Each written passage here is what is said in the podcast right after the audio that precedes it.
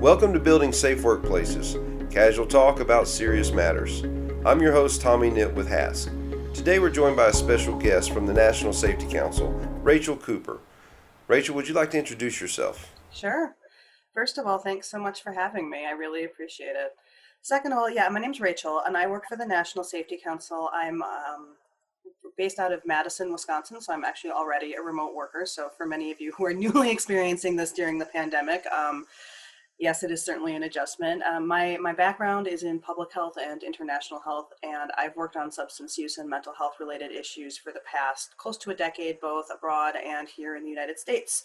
My role with the National Safety Council is to support employers and helping their employees as they work through addiction related issues, mental health, mental illness related issues, etc., in keeping the workplace both physically safe as well as mentally and emotionally safe. Thank you, Rachel. That, that kind of tipped our hand on our, our topic today on mental health. Uh, so let's dive right into it, shall we? Uh, 2020 has been a very unique and challenging year, offering us lots of obstacles to overcome. But how has COVID affected the mental health of people across the country in general? Sure. So I just want to take a quick step back from that question and talk a little bit about just in general how COVID has impacted mental health because I think it's good to understand that big picture and how it really impacts all of us. So, mental health is our day-to-day mental well-being right it's not a mental illness. A mental illness is a diagnosable condition and you know some one in five americans is diagnosed with a mental illness every year. A lot of us struggle with a mental illness but the mental health component is is much more to do with our resiliency with our coping skills with how we deal with the day-to-day. And i think we all know that you know come march 2020 when the country shut down it was a time of readjusting to this new normal that was anything but normal. And all of us had to figure out how we were going to cope best. Some of us have kids at home, some of us don't. Some of us were furloughed or laid off, some of us still had a job. Some of us were still working, some of us were working from home. Some of us were frontline workers and nothing changed, and some of us were frontline workers in the medical industry and everything changed. So of course our mental health is going to be impacted and for many of us our normal coping mechanisms going and seeing friends or family taking a vacation going to the gym um, those healthy coping mechanisms were interrupted it was also true that some people choose to cope by using substances um, including everything from alcohol and tobacco which are legal substances to illicit substances um, including depending on your state cannabis products or marijuana and also, of course, opioids and the opioid crisis is something that, of course, we know is um, still a problem, has been for well over a decade at this point, and something the National Safety Council has really addressed in the employer world very frequently. So, for people who are in recovery. And this is, I'm going to paint with a broad brush here. And if you are somebody who's listening to this and you're in recovery, this might be different for you because everybody's recovery is a personal, private journey and it differs from person to person. And this may not resonate with you, and if so, that's fine. But for many people, the backbone of recovery is their community. And for many people, that community is an in person thing. For most of us, all of our communities were in person up until the COVID 19 pandemic. But the with the pandemic shutting everything down, you know, people in recovery had to adapt to new normals as well. Many people in recovery had to adapt to new normals as well. Things can get bumpy a little bit. Online meetings are not the same as um, in-person meetings. Online telehealth appointments with your medical professional not the same as being in person. Um, routines are often very important for people, and so when those routines get interrupted, that's very difficult as well. So we do know that a lot of people, especially in those initial weeks, really talked about the social isolation being really, really difficult. So, all of the pivoting that everybody did to get everything up and running online, you know, those first few weeks are still really hard. As far as very niche component when we talk about recovery, because recovery obviously can be for so many things. I mean, we know that one in 10 Americans already lives in, a, in recovery. So, there's a lot of people out here we may not be public about it though people may not be public about it so you might have friends or family who are living in recovery that they've never used those words they've never said anything about it so you know it's just a good thing to remember as you go through your day to day that you know you we don't always know you know somebody's history or, or what this looks like and then last before we kind of go to the next question i just want to make a, a quick um, comment, and we're recording this, you know, on September 2nd, so this is the beginning of National Recovery Month. Um, there are a lot of really wonderful resources, both locally in your community, and you can always go to SAMHSA, which is uh, the Substance Abuse and Mental Health Services Administration website.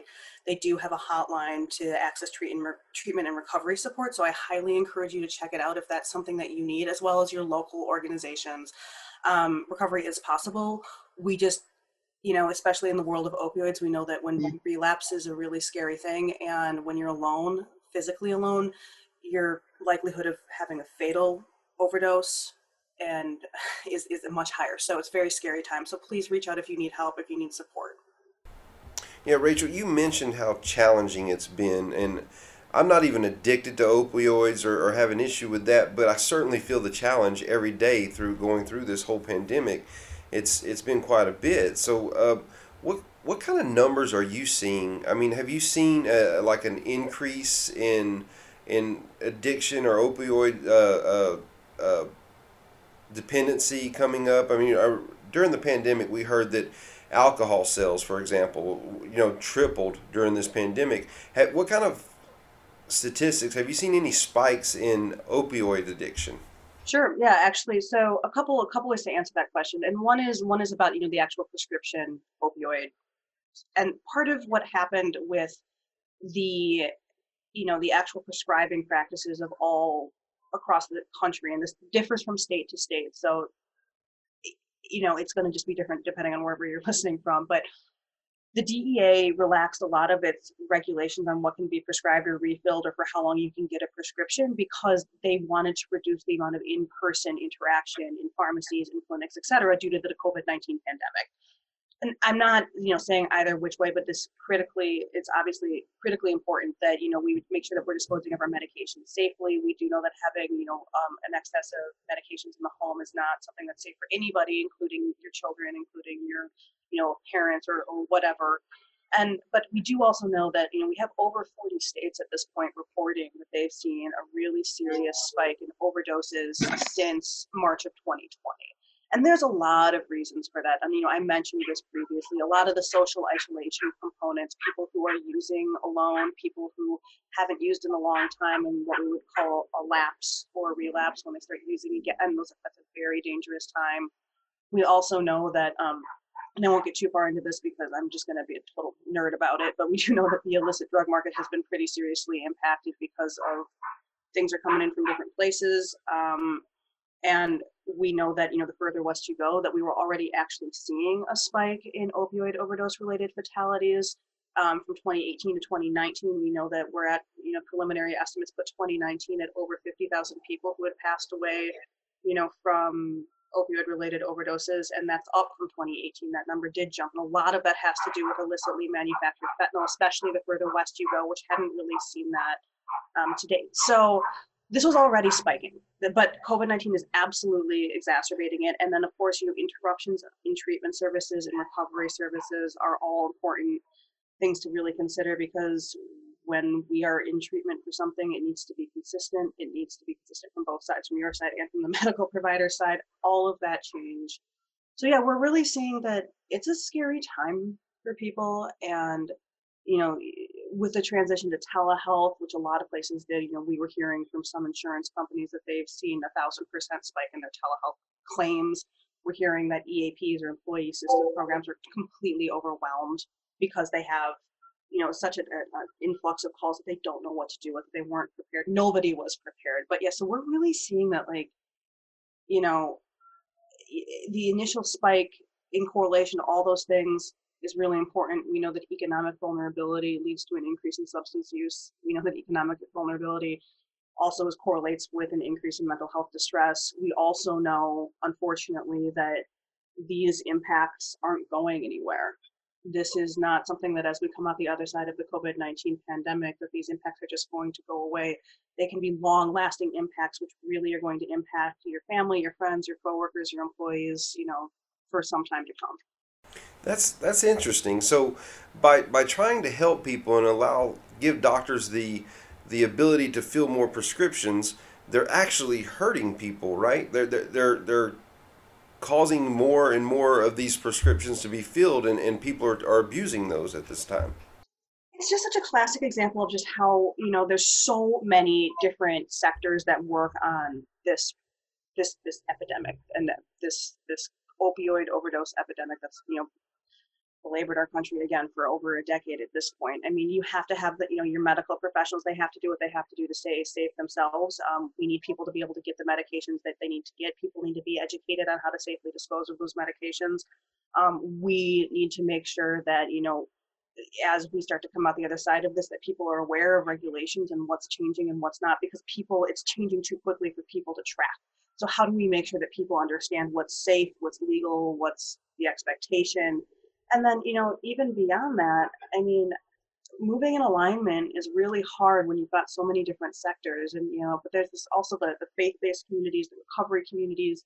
What what you know we need we need to be in sync you know from the ground up which is tough.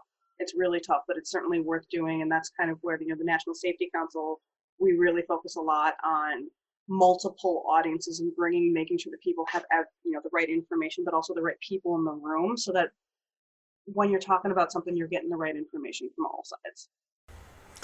Well, that sounds really depressing. But is there is there any positives that we can take away? I mean, have you seen any improvement? Obviously, we tried to help, but it may have hurt the situation. You mentioned the economic hardships that are going on, and they're even more prevalent right now as we get deeper and deeper into this pandemic. But is there a light at the end of the tunnel? Is there something that we can hang our hat on and say, "Hey, this is getting better"? Yeah, so I think, you know, that first and foremost, I think that this did push us all to really understand the benefits and the potential of telehealth and telemedicine. And that's not something that a lot of us maybe thought we were ever going to need to do or want to do, but we had to do it. And I think that we we don't know what this is going to be. We still don't no. I mean, and I'm not going to get into like the waves of the pandemic conversation or talk about a vaccine or anything like that because that's not what we're here to talk about today. But we don't know when this is going to end. We, I mean, there are companies that might stay entirely virtual for the time being with no end date in sight, and this is just the new normal.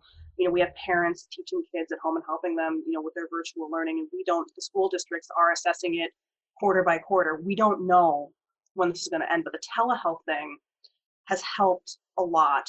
And I think that, you know, as we've explored more of that, and I'm not saying that it's the be all end all and that we're going to get rid of, you know, in person doctors because that's absolutely not what I'm saying.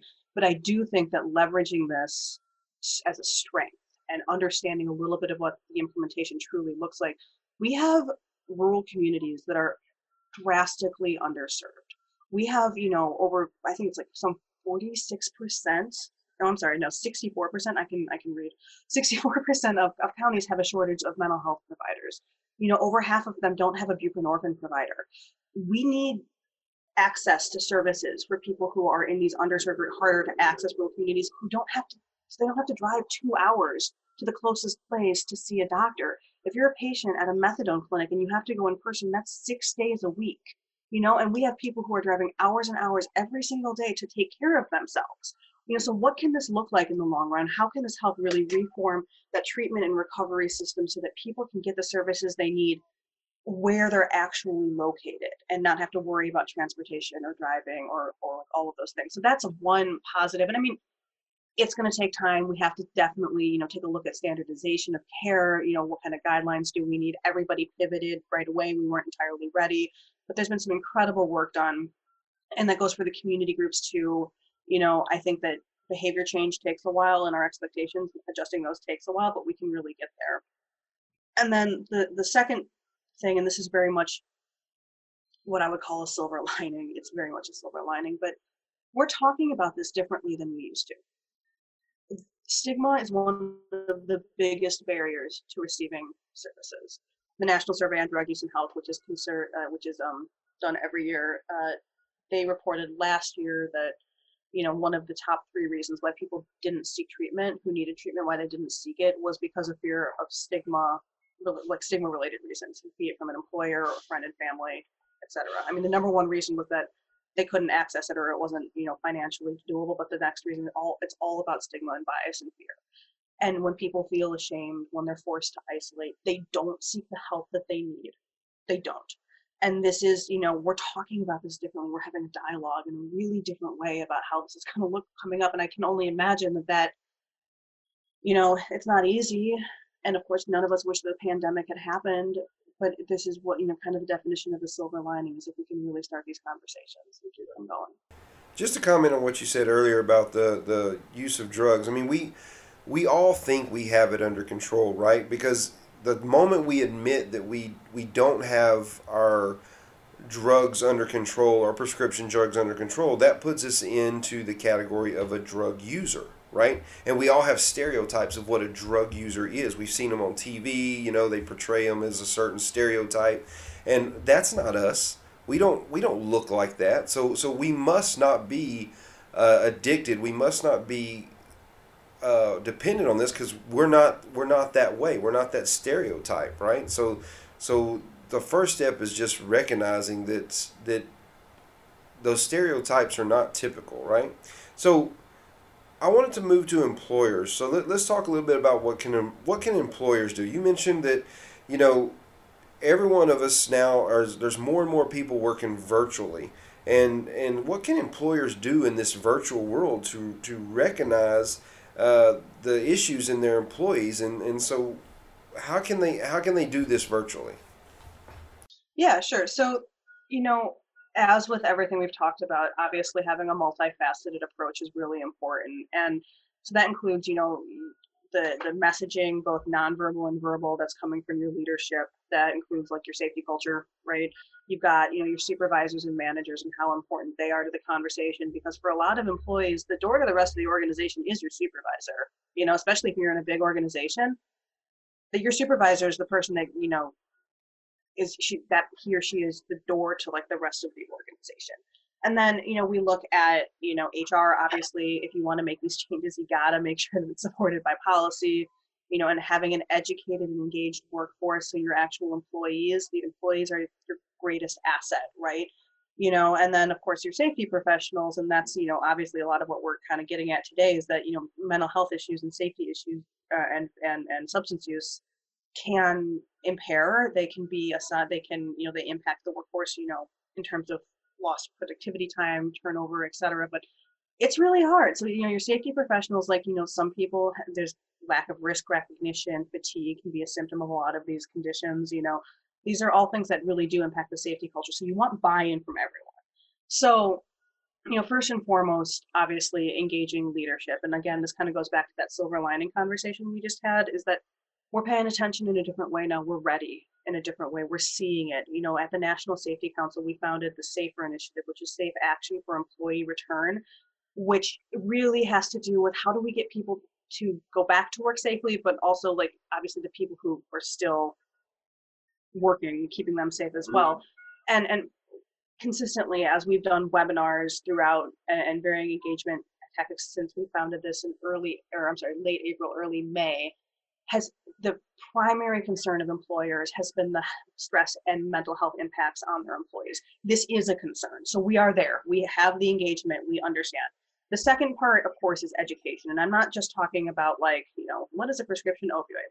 Obviously it's important to understand what a prescription opioid is but we're talking you know how do i recognize in myself and how do i recognize in others you know signs of mental health distress? And to be really clear we're not saying that every supervisor or manager or employee should be like hey guess what? I know signs and symptoms. Now i'm going to diagnose you. Like i can say this person i can say rachel has been behaving oddly on zoom and therefore she must have a drinking or Rachel has been distracted, so therefore she must be depressed. We, you know, that is again, mental illness is different from mental health. But what we can do is recognize when somebody's not doing well. And a lot of that has to do with you know your team, you know, and what does that look like? You know, people who know me know that if I'm really quiet or not engaged, that something's up because I tend to talk a lot during meetings. That's just like who I am. So if I'm not, you know the question is you know is rachel okay?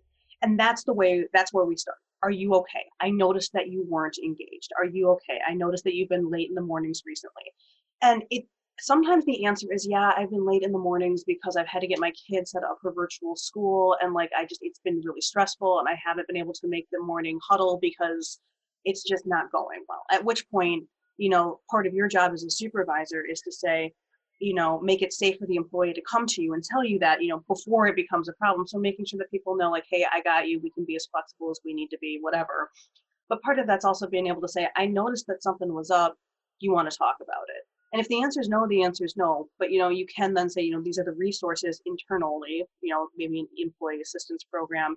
Familiarize yourself with your local resources. Like again, I live in Madison, Wisconsin, and there's a ton of different local community groups here that focus on mental health, mental well-being, recovery. You know, even having a, a list, you know, a saved Word document that just has all of it that you can just send on over. People don't trust always that EAPs are confidential. They don't really trust it.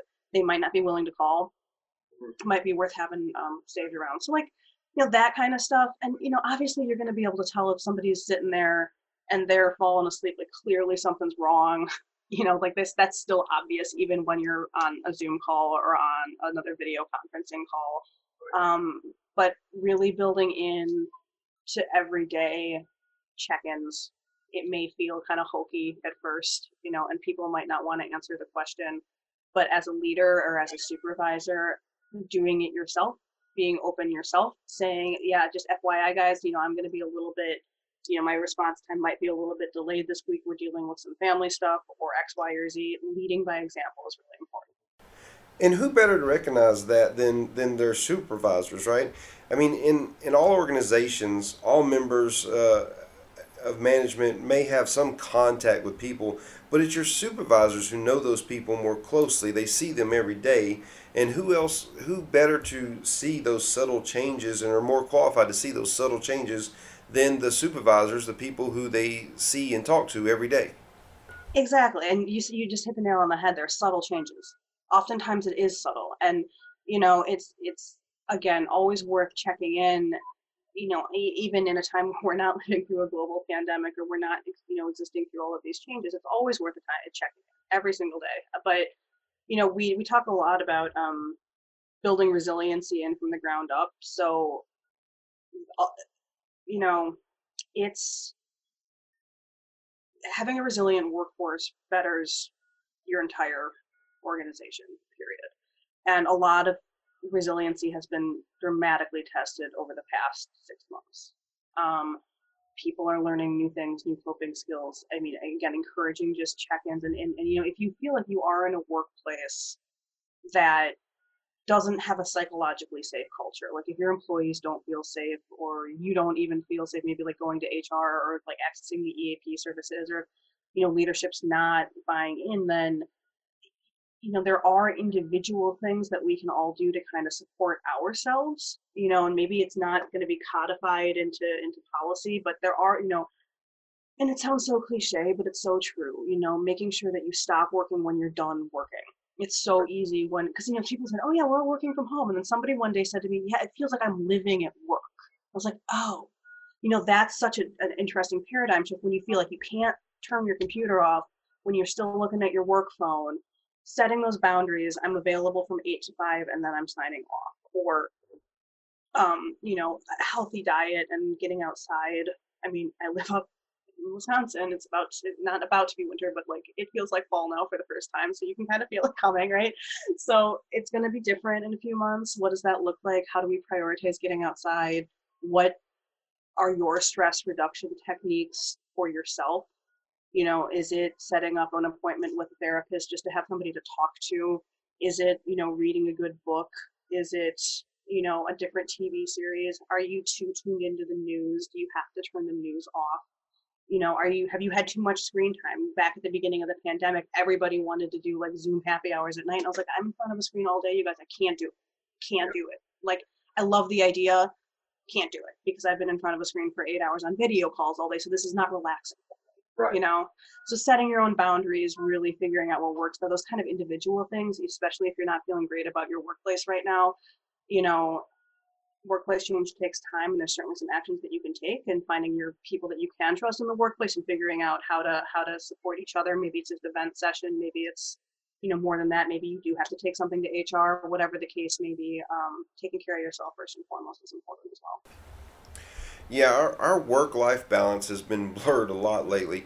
Uh, there's so many people transitioning to working at home that that when they were traveling to work, you know, you could come to work and then on your way home, if you were driving home, you could kind of switch gears. You'd go from from home or from work to home life, but it's difficult now because now work is in your living room. It's there all the time, and it's it's difficult to make that transition from work to home if work's always there.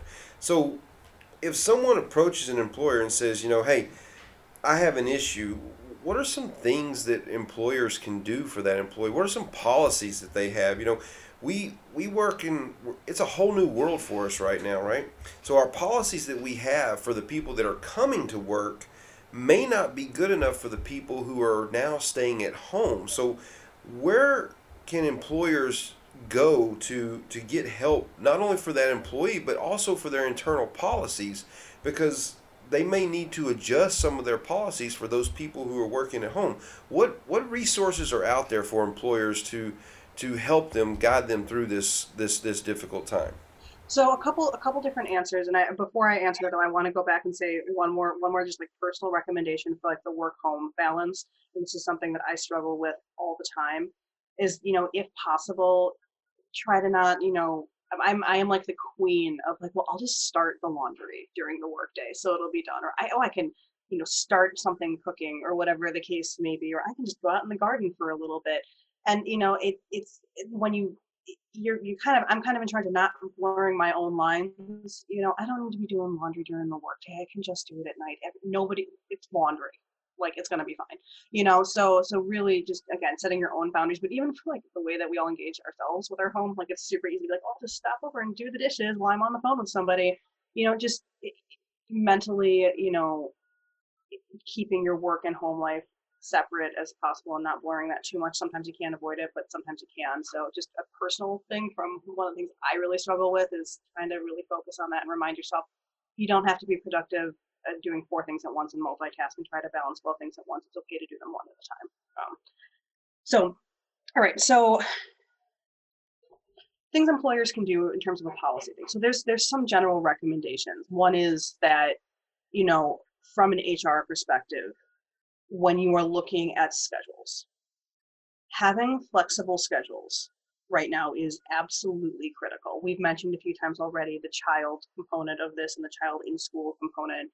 I mean, you know, there are, you know, the way that we're usually structured at the National Safety Council is that we have, you know, our working hours for the organization are sometime usually between, we have people across the country, so between seven and six ish depending on where you are and you're on, you're obviously working a 40 hour work week and we do have you know flexible work scheduling things like you can work you know four nine hour days and one half day or whatever the case may be and we have all these different options right but that's not the same as people like actually taking advantage of them and people knowing that they can so reviewing with your employees what the options are and especially if they've changed because a lot of time a lot of us had to put in some like temporary measures to say okay so this is what we're going to do we didn't know we were going to have to do this you know, and people are overwhelmed with information right now. So over communication really isn't possible. Talk to your employees, let them know what their options are. What is the EAP number?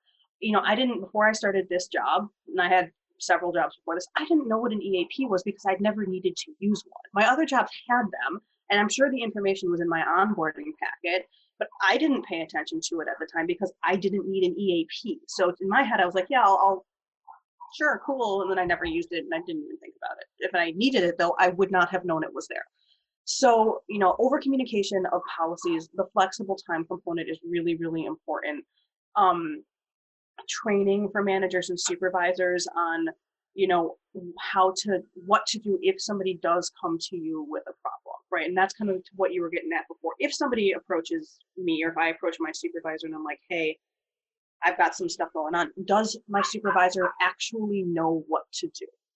Aside from, okay, now let me get in touch with HR and I'll get back to you. And and and that's something that you know everybody has to work on. You know what what are the actions that I can take to truly support you know an employee both you know from in the in the immediacy of the conversation, but then is the appropriate thing to link to HR. You know, what does our policy require? A lot of us have, like you said, have alcohol and other drug policies, but a lot of that's focused really on the the you know the paraphernalia or impairment in the workplace or somebody who is using or drinking on the job. And again, like you said, has very little to do with like the actual process in place. So review sessions, HR, supervisors, leadership, what happens, what needs to happen, you know, go over the policy in minute detail. Again, remembering that even for super supervisors are people too. Like we don't necessarily remember the things when we don't think we're going to need to remember them right away. You know, some people have never had to do this. You know, what does that look like? What does return to work policies look like? Remind employees of what, you know, the policies are in terms of taking, you know, PTO or sick time or short-term leave.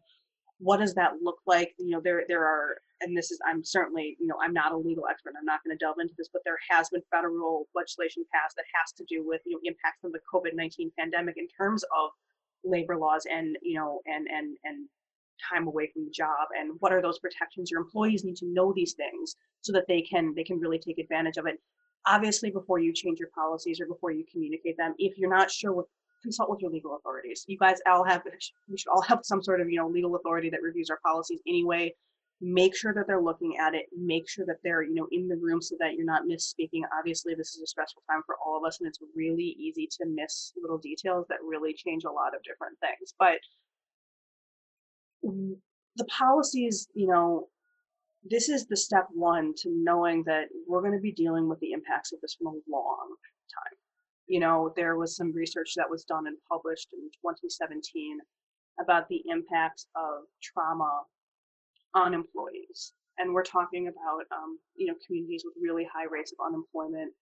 Even when jobs come into the area, why can't people stay in those jobs? And it's has a lot to do with the impacts of trauma and, you know, how employees you can't leave it at the door. You can't leave it your home life at the door. We're going to be seeing this for a long time. And I'm not just talking about trauma from the pandemic, but this has been a tough year across the board for so many different reasons but it can manifest as absenteeism it can manifest as presenteeism it can manifest in you know you're more likely to, to develop a mental illness or a substance use disorder we know now that you know more than 40% of the united states adults reported struggling with mental health and substance use in the month i think it was june cdc just published the data it was june july we know that people who reported elevated levels even from that 40% were racial and ethnic minorities were young adults aged 18 to 29, were people who were primary caregivers. And your employees are these people. We're going to be dealing with this for a long time. So the little the things that we're doing now, we're making things more flexible, we're making things more accessible. We, you know, we're working to make sure that our EAPs are out there and we're communicating about mental health. These are all the important things that we can't stop doing. That we have to keep doing because these are going to be this is going to be our workforce for a while. It's going to be our workforce for a while. I think you saw that early on in the pandemic. You know, when when we were trying to curtail the spread of the virus and we were telling people to stay home, the data shows that the people that were getting infected the most was that age group you just mentioned, 18 through 39, because they couldn't grasp the change to their their life. They didn't want to change the way that they were continuing to do and live their lives. They they just they they didn't seem to grasp it. Yeah absolutely. And you know, it's different. You know, I mean, gosh, there were so many. You know, we started off in these giant hotspots in Seattle and New York, and then you know, we maybe it wasn't in your community really yet, so you didn't quite think about it in the same way or take the same actions. And you know, in Wisconsin, it's been a very county by county.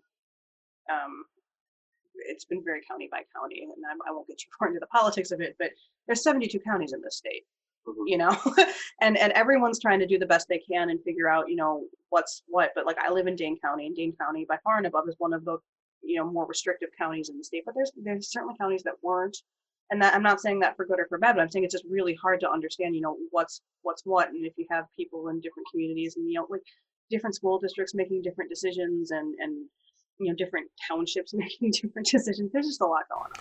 And that's evident in the houston area. When our harris county judge back before Houston became a, a hotspot implemented a mask order, and there was a lot of people pushing back. Nobody wanted to wear masks. We had counties saying they weren't going to abide by it uh, initially, and, and, and then when Houston became a hotspot and masks were required from the state level, uh, turns out she was a lot more forward thinking than we were giving her credit for. Uh, she was trying to curtail that the spread, and it just took us some you know a while to get used to the idea that masks are now going to be required moving forward. Yeah, and we're all resilient, and we can all you know make sure it just it you know it's we don't, but we all do it in different ways, and I think that's like that's one of the really important things is that you know we kind of all have to, to we just have to be patient with each other, and not that that's like easy because it's not you know and under no circumstances am i do i mean to you know imply that it that it's like an easy thing. But um i think that you know being patient with each other and checking in with each other um is just important you know and and it's it's hard to overstate the importance of just being human to each other and, and we're all human too like all of us make mistakes like certainly you know we all choose to do things and we've made choices over the past you know six months that we maybe never thought we were going to have to make about maybe it's about self quarantining or maybe it's about you know going to spend the summer with your parents or maybe it's about choosing to go back to work or maybe it's about like you have to go back to work and you have a compromised family member at home and you don't know what to do and and what's what and you know so just helping people make the decisions they need to make to keep themselves both physically and mentally safe mm-hmm. is you know we in the safety industry we do it all the time you know but a lot of people have never had to consciously think about it and as safety professionals we like to fix problems. That's what we like to do. We look at something we want to fix it you know and this is a longer term thing and the fixing it you know it's both like a long term strategy recognizing this is going to impact for a while and then it's just the day to day. Excellent. So last question rachel. We mentioned a lot of resources throughout this conversation. Is there any other resources available that that people should know about to look for or how to look for them that, that might help more people through this difficult time?